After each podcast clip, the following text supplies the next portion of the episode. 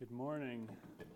It's good to be here with you, and uh, thankful that my family could come along with me this morning. Uh, my wife Maddie is here today, and our daughter, who is almost two, is in the nursery. So if you hear any uh, faint sounds of screaming and crying, it's probably her this morning. But uh, she's really found her voice recently. But I do want to start by asking a question today. Uh, who do you think of when you hear the word leader? Who do you think of when you hear the word leader? America's history has many examples of people who uh, we would consider to be great leaders. Uh, you know, Abraham Lincoln, Martin Luther King, Henry Ford, leaders in many different areas, and there, there's lots of them in our history as a country. Uh, there's also world leaders outside of America who have achieved great fame or infamy uh, due to their leadership abilities. Winston Churchill would be one, Alexander the Great, Julius Caesar. Who do you think of, though, when you hear the word leader? Who comes to mind first? The concept of leadership is going to come up in our text today. If you have a Bible, you can turn to 1 Samuel 15. Uh, and I hope that you think leadership is a relevant topic.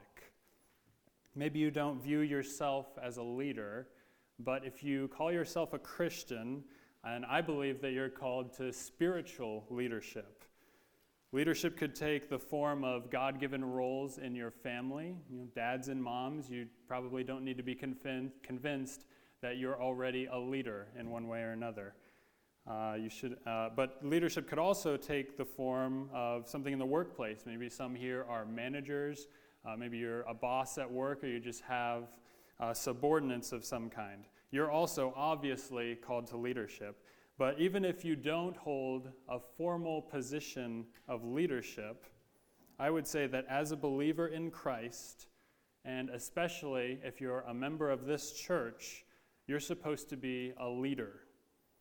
The Church of Christ, composed of those who believe in Jesus for the forgiveness of their sins, and those who have been baptized into a local congregation, those people bear the responsibility of guarding the message of the gospel and propagating the gospel not only to the next generation, but to an unbelieving world around us.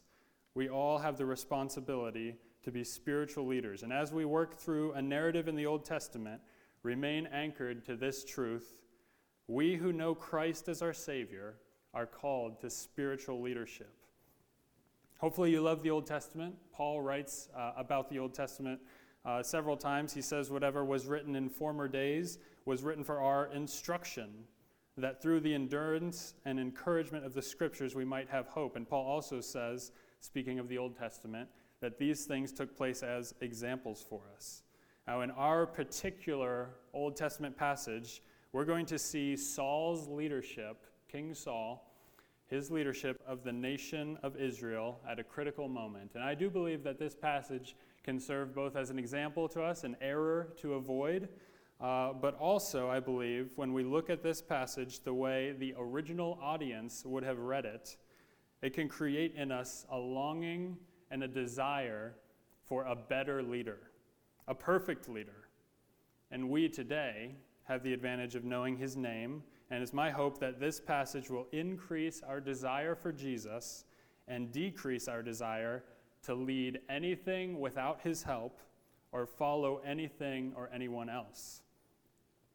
So, as we look at the Old Testament, remember that it shows our depravity, and there's no shortage of poor leadership examples in the Old Testament. If someone, uh, a member of the nation of Israel, uh, the original audience of the Old Testament started to just read the Bible cover to cover, starting Genesis 1 and work to 1 Samuel 14, right before our passage today. What they would see over and over again is poor leadership. Let me give you some examples. The first man, Adam, he did not lead his family well, he didn't lead Eve well, and he was likely right there listening to the serpent tempter and did nothing about it. And then you could keep reading and get to the book of Exodus, and you'd see Moses, who overall he's known as a great leader, but he also had significant imperfections. In his anger, he killed an Egyptian. In his fear, he tried to reject the burden of leadership when God offered it to him. And in his impatience, he struck the rock twice and was prevented from entering the promised land. You get done reading about Moses, who comes next. It's Joshua. And he also accomplished great things for the Lord, but was he the perfect leader, a better leader? He made key mistakes.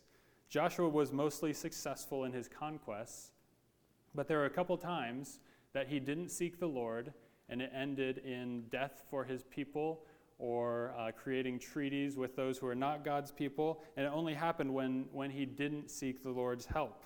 He was deceived by the Gibeonites, and he also was defeated at Ai. So we can add him to the list of imperfect leaders as well. And after him, we get to the judges. These were also men of faith, but uh, moral failure riddles the book of Judges. Jephthah made a foolish vow. Gideon gave in to polygamy and made an ephod for the people to bow down to. And Samson, although he was mightier than any man, he could not control his lust for women, and that ended in his downfall. So, the point of all that is just to show that there's a whole host of examples of poor leadership in the Old Testament. And if you're reading through the Bible, that's one thing that would stick out.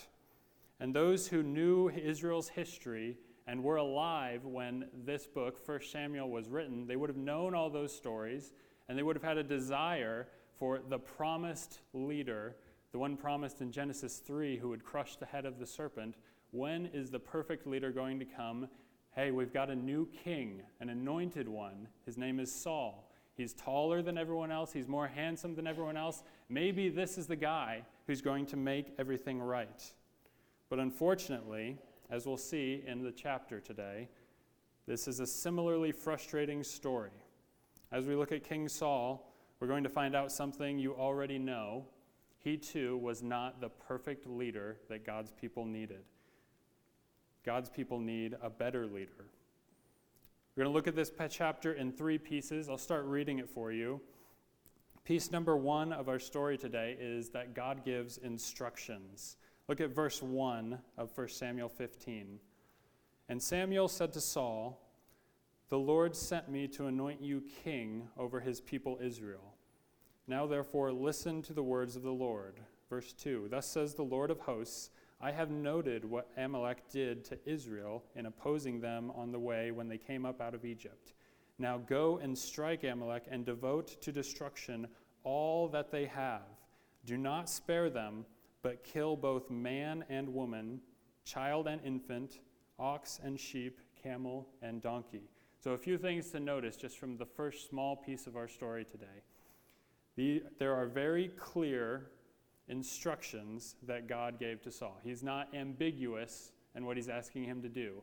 Saul knows exactly what God wants him to do. And notice also the authority that Samuel comes with in verse 1.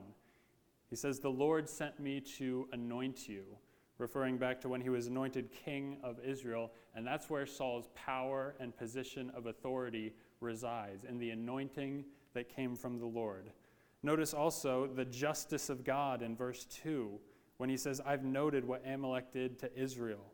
God did not forget the wrongs that had been done to his people, and he's going to use King Saul in this circumstance to make things right, to right the wrongs that had been done. And lastly, notice the instructions that are specific and clear. He says, devote it all to destruction. This is something called the ban of herem. Herem was when uh, God, God made a decree or declared that everything of this people should be destroyed. Uh, you can hear, it's, it's very similar to the word harem which refers to a group of uh, wives that a king has, and that word kind of means that those wives are off limits. Well, in the same way, the spoil from this conquest is off limits to people. It needs to be burned and completely destroyed, given to God. That's why it's called the ban of herem.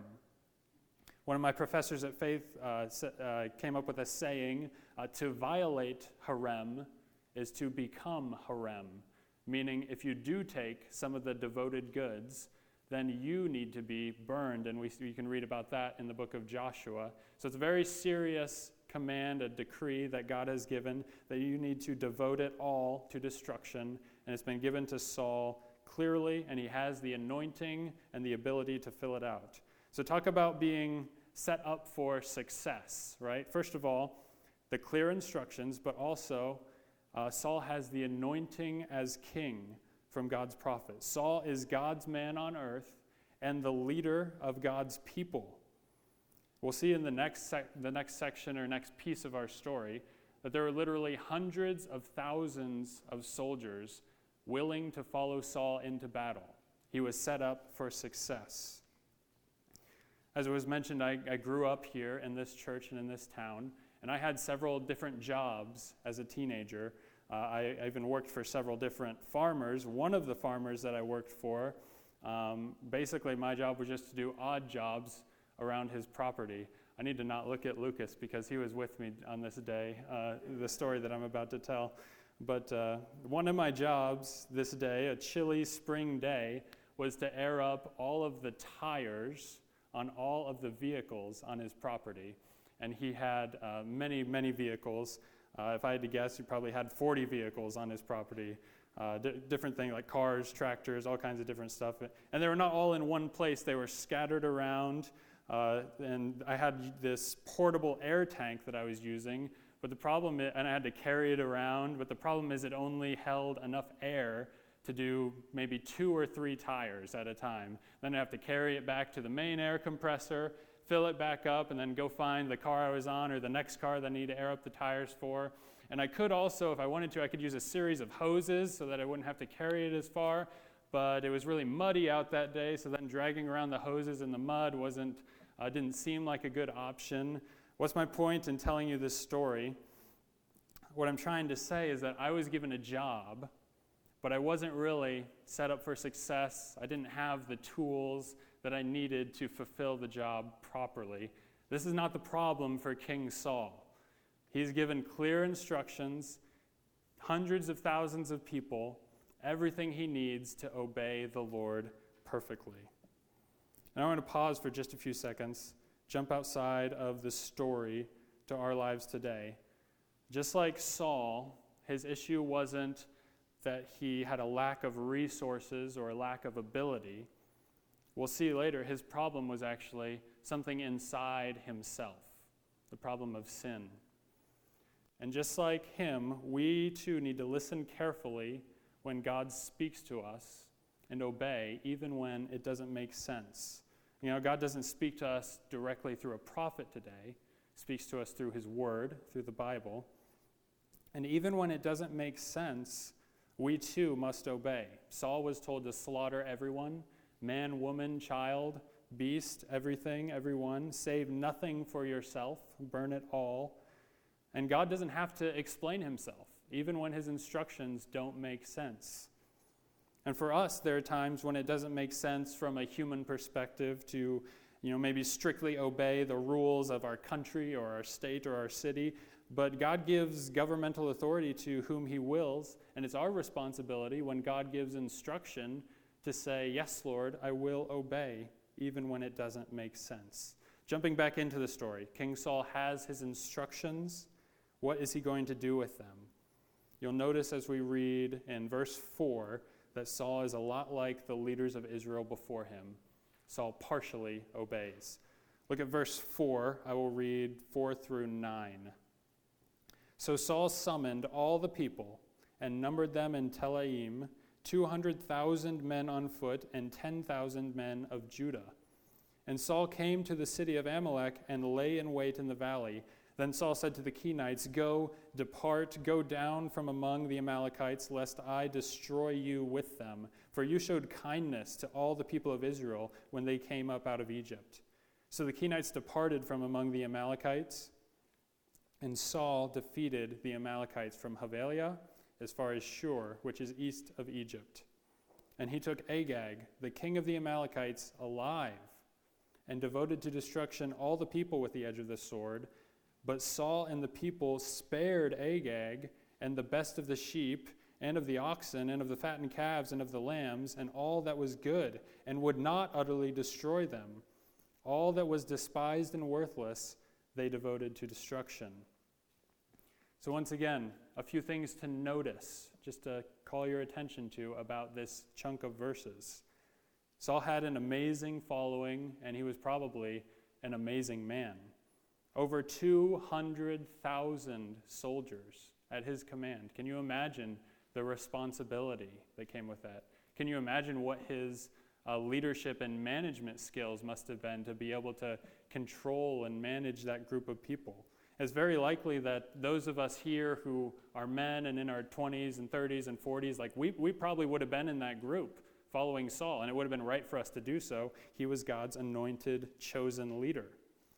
How many of us would find it daunting just to, to lead an organization of 200 people today? Like that, that's somebody pretty high up and successful in business if you have 200 employees, but 200,000 soldiers and more than that as king of Israel. I'm sure it was a heavy God given responsibility, and I'm sure he felt it every day. Notice also God's mercy to the Kenites.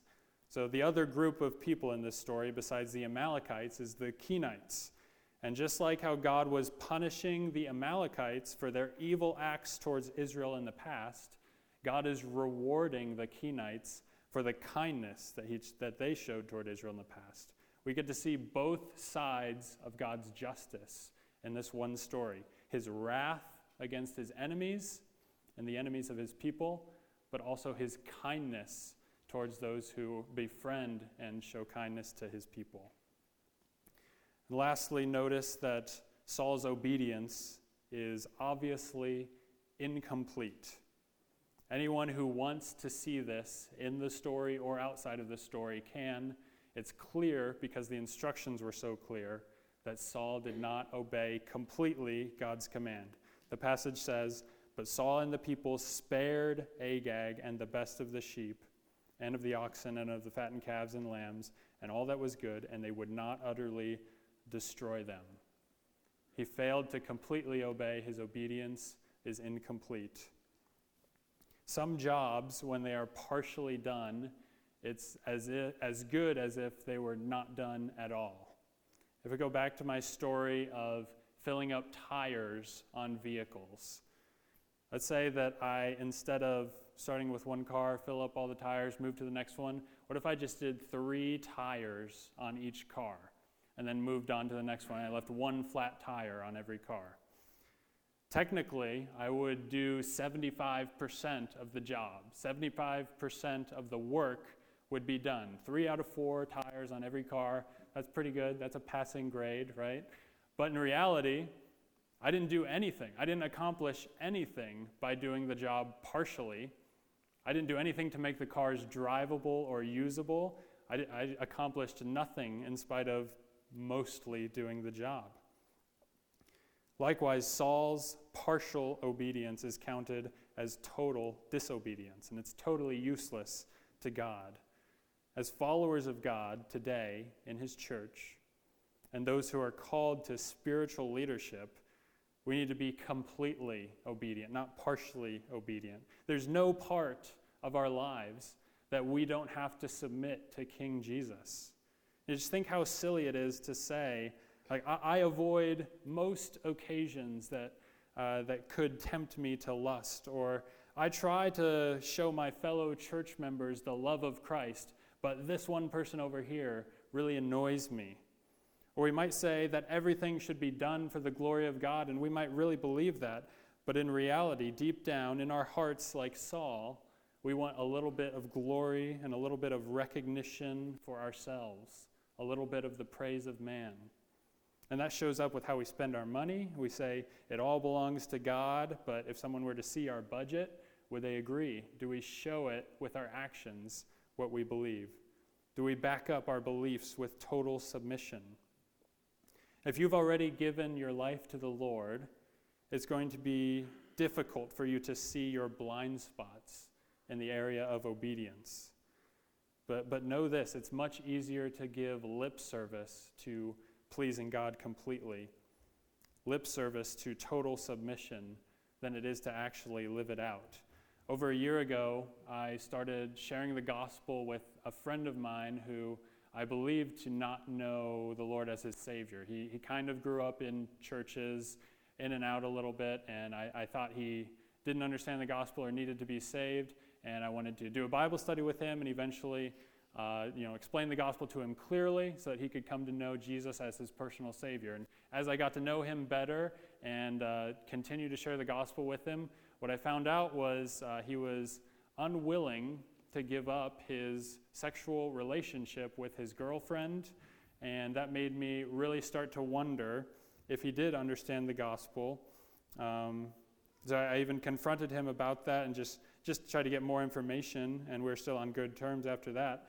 But as of right now, he's not submitting to Jesus in every area of his life. And that makes me at least question whether he truly knows Christ or not. I'm not saying that we have to be perfect in order to come to Jesus. I'm not saying that believers don't struggle with sin. I'm just saying that when we have sin that we're aware of and we don't want to do anything about it, that's a cause to question whether or not we're truly committed to following Christ. Partial obedience is counted as disobedience. And something else that we'll notice in our story today uh, is that we need relationships to point out our sin in order to see our blind spots. I say in our time, in our culture, the way, the way God has set up for us in the New Testament, those relationships come from the local church. Those in the local church can point out our sin to us and protect us from ourselves and from our blind spot. We need someone to confront us so that we can see areas that we're not totally submitted to Jesus. So we can not just be partially obedient, but totally obedient. And fortunately, Saul had someone like that to confront him. And we'll read about that shortly. So I can imagine a member of Israel, someone to whom the Old Testament was written, getting frustrated at this point in the story. Maybe as he's reading and he reads about Saul's failure to obey, you start to question, like, you know, Saul was anointed by God and even he can't obey. How, how can I obey? How can I please God? What are we going to do? Who can rescue us from our sin and from ourselves? And even us today, we might start to wonder how can we please God if Saul had this special ability, uh, this anointing from God, and he couldn't? Well, let me continue reading, and we'll see the third piece of our story today, and that's that uh, the people must follow a better leader than Saul. This is a longer section of verses, so I'll keep you updated on what one we're in. Uh, we're going to start in verse 10. Let me read a couple for you. The word of the Lord came to Samuel I regret that I have made Saul king, for he has turned back from following me and has not performed my commandments. And Samuel was angry, and he cried to the Lord all night. In a few minutes, we'll touch on the idea of God regretting something. That, that phrase sometimes makes people scratch their heads. You know, God's supposed to be all knowing and omniscient. How can God regret? We'll get there. But for now, uh, just know that whatever this so called regret of God's is, it's a result of Saul's disobedience, which Saul at first was blind to. Let's see just how blind Saul was to his disobedience. Verse 12 Samuel rose early to meet Saul in the morning. And it was told Samuel, uh, Saul came to Carmel, and behold, he set up a monument for himself and turned and passed on and went down to Gilgal. And Samuel came to Saul, and Saul said to him, Blessed be you to the Lord. And look what he says I have performed the commandment of the Lord. Saul is blind to his own inconsistencies. So he sets up a monument for himself, which is an indicator maybe of his priorities. He wanted glory and political prestige. And when Samuel does find Saul, Saul quickly exclaims, I have performed the commandment of the Lord. Sometimes when someone is quick to explain themselves, it's obvious that something is wrong. If you ever walk into a room where a small child is playing with something that they know they're not supposed to and you knew they're not supposed to touch it and they you walk in the room and they notice you they might stand up straight. And i was just playing i wasn't, wasn't doing anything wrong. And you know maybe they could get away with it if they didn't react that way but now it's like okay you must be up to something. That's kind of how i imagine uh, this scenario here where samuel shows up and saul deep down knows that he didn't obey. He's like uh, blessed be you samuel. I have performed the commandment of the lord. Like we, we all know that you didn't saul Agag, the guy you were supposed to kill, is, is standing right there behind you. We know that you didn't obey, but he's blind to his own inconsistency. And Samuel responds patiently. Like a good nouthetic counselor, he asks a question in verse 14. And Samuel said in verse 14, What then is this bleating of the sheep in my ears and the lowing of the oxen that I hear? And Saul provides an excuse in verse 15. Saul said, They have brought them from the Amalekites, for the people spared the best of the sheep and of the oxen to sacrifice to the Lord your God, and the rest we have devoted to destruction. But Samuel is not going to have any of this. It's so obvious that Saul did not completely obey God, and anyone who wants to see it can. It's a good reminder for us today that the power of sin is in its deception. Those who are stuck in sin literally can't see it. It's certainly the case for unbelievers. The New Testament tells us that Satan blinds the eyes of unbelievers, but even for believers, like we, we call their inconsistencies blind spots. But a good friend can lovingly show the other person their sin. And one of the main benefits of being closely knit to your church family in membership is that they can point out your sin to you. Like I said, Samuel is not going to have any of this. Verse 16 Then Samuel said to Saul, Stop, I will tell you what the Lord has said to me this night. And he said to him, Speak. And Samuel said, Though you are little in your own eyes, are you not the head of the tribes of Israel? The Lord anointed you king over Israel, and the Lord sent you on a mission and said, Go devote to destruction the sinners, the Amalekites, and fight against them until they are consumed. Why then did you not obey the voice of the Lord? Why did you pounce on the spoil and do what was evil in the sight of the Lord? Samuel does a really good job of keeping the main thing the main thing in this confrontation. Saul, your problem is not that the people did this or that. It's not the circumstance that you found yourself in. Your problem is you. It's that you chose to disobey. Why didn't you obey? But then in verse 20, Saul doubles down. Saul said to Samuel, I have obeyed the voice of the Lord. I've gone on the mission on which the Lord sent me. I have brought Agag, the king of Amalek, and I have devoted the Amalekites to destruction. But the people took of the spoil, the sheep and oxen, the best of the things devoted to destruction, to sacrifice to the Lord your God in Gilgal. He blames others for his sin. And interestingly, Samuel doesn't even acknowledge the blame shifting. Everyone knows Saul is in the wrong. So Samuel said in verse 22 has the Lord as great delight in burnt offerings and sacrifices as in obeying the voice of the Lord? Behold, to obey is better than sacrifice, and to listen than the fat of rams. For rebellion is as the sin of divination, and presumption is as iniquity and idolatry. Because you have rejected the word of the Lord, he also has rejected you from being king. If you know the life of Saul, that comment about divination, or maybe some of your translations call it witchcraft, that comment is interesting because Saul did do some great things from the Lord, for the Lord, early in his kingship. And one of them was that he got rid of the practice of witchcraft in the kingdom of Israel. And here in this confrontation, uh, he, he probably felt happy about that, as he should have. Witchcraft has gone out of Israel. But here Samuel says, Your disobedience is as bad as the divination that you drove out of Israel.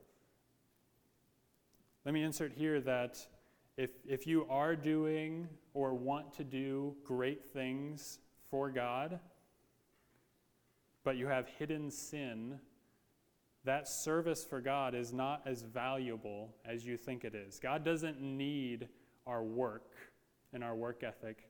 He wants us to obey first and foremost.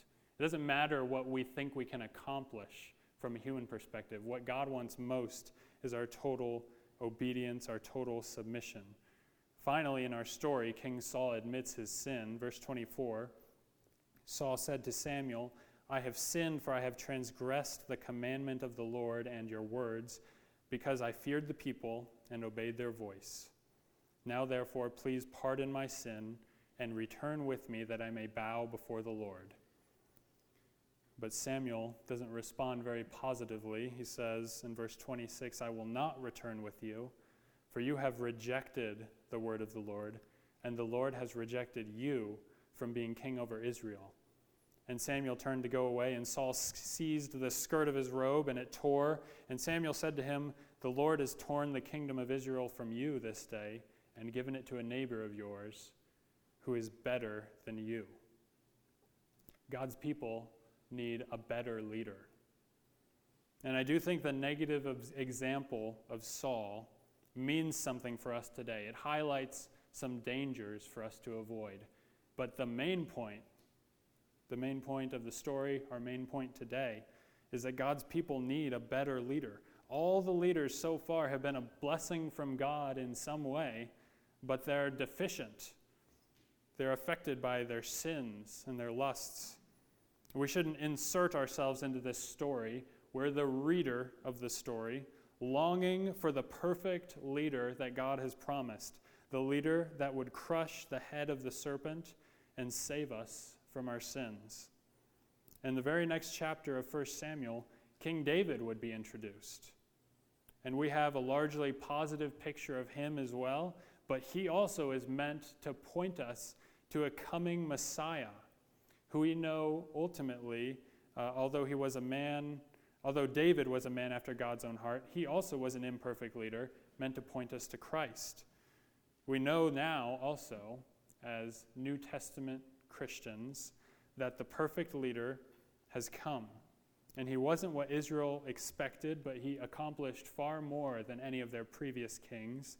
He accomplished freedom from sin, a solution to death, and those who follow the perfect leader, Jesus, will not suffer in the way that those who follow imperfect kings suffer.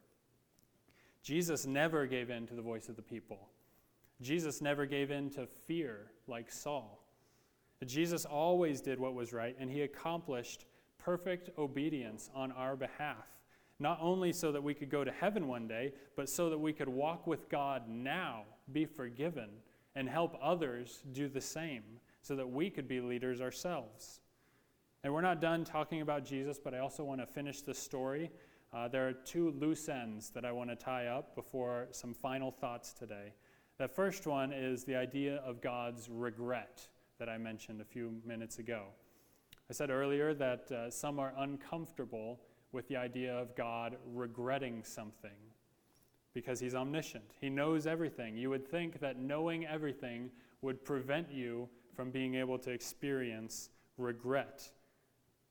And also, verse 29 says, The glory of Israel will not lie or have regret, for he's not a man that he should have regret.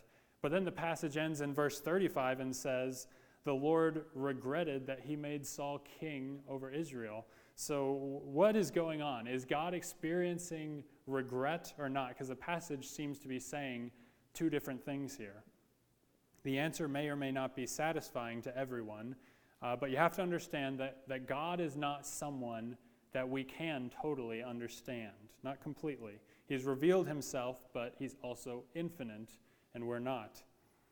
Sometimes human writers, under the inspiration of the Holy Spirit, they will use words to describe God or other spiritual things. They'll use words to describe it, and they have some analogous correlation to the reality that they're trying to describe, but there's also not a perfect physical thing that it's correlated to. Uh, let me give you an example. You don't have to turn there, but in Isaiah 66, verse 1, it says, Thus says the Lord, Heaven is my throne, and the earth is my footstool. Okay, so what, what is, if we want to take that literally, which generally we, we do want to take the Bible literally, what, what is he actually saying here? Is he actually saying that God is sitting on heaven as if it's a throne, and he's got his feet kicked up on the earth as if it's some royal ottoman? That's not really what the author is trying to say. Uh, he's using language that poetically describes God's transcendence his greatness, his power, and his strength.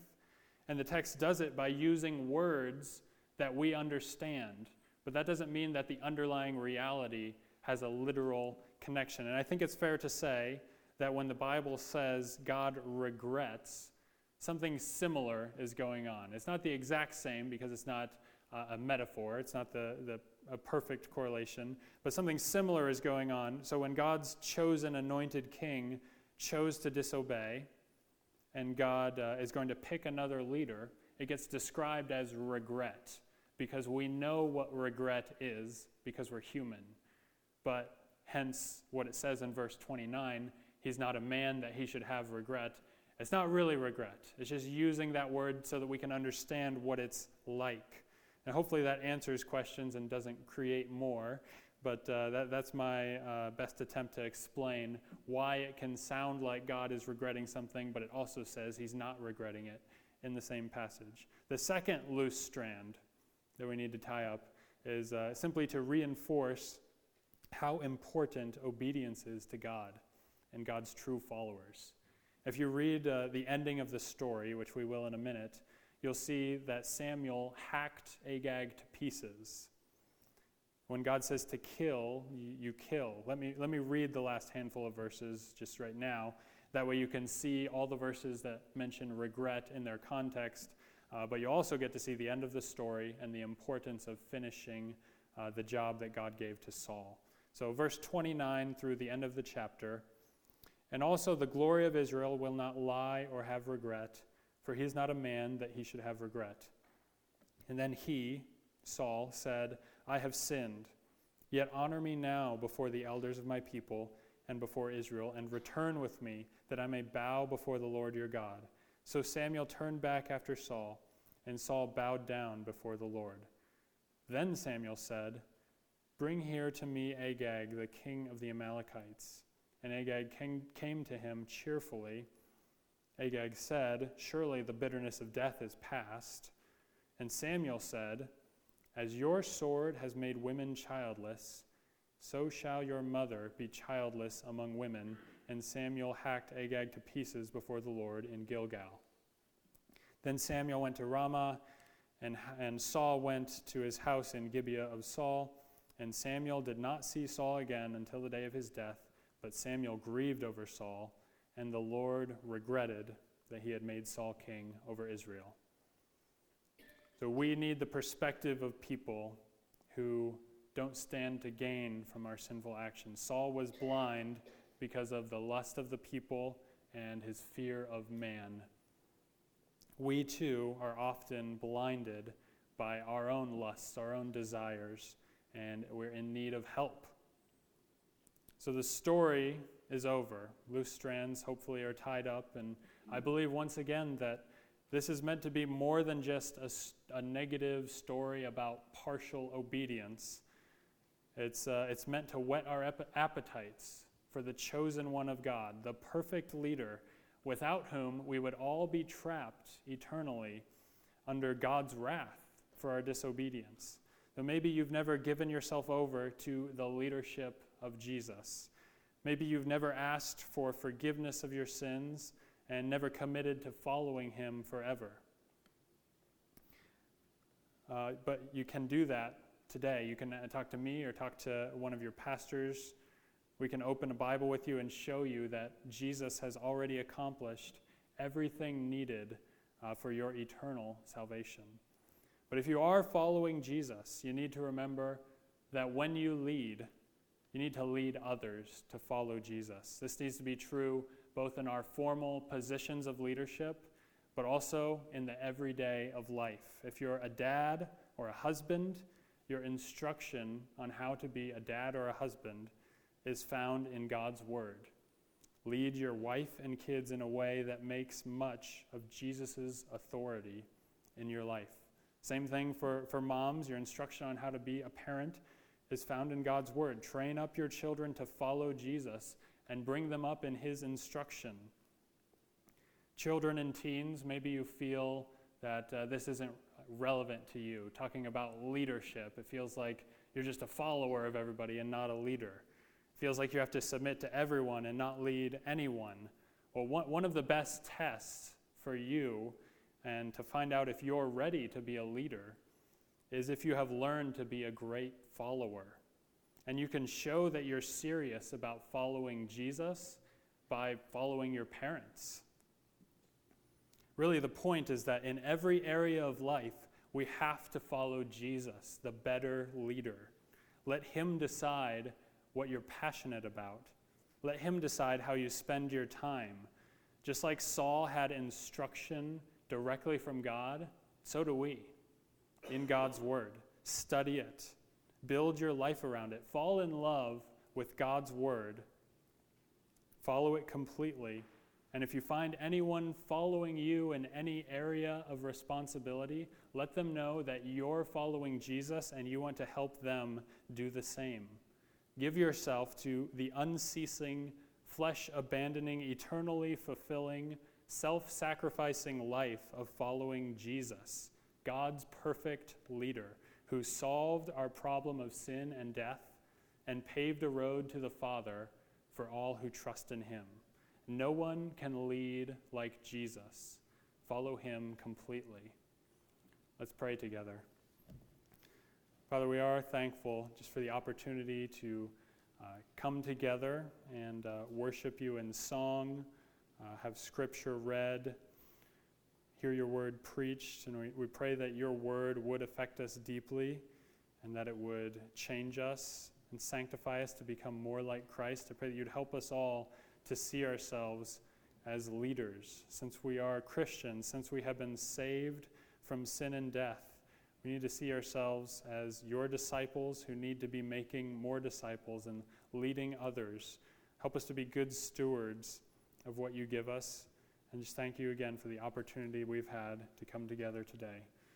We ask your blessing on the rest of the day. In Jesus' name, amen.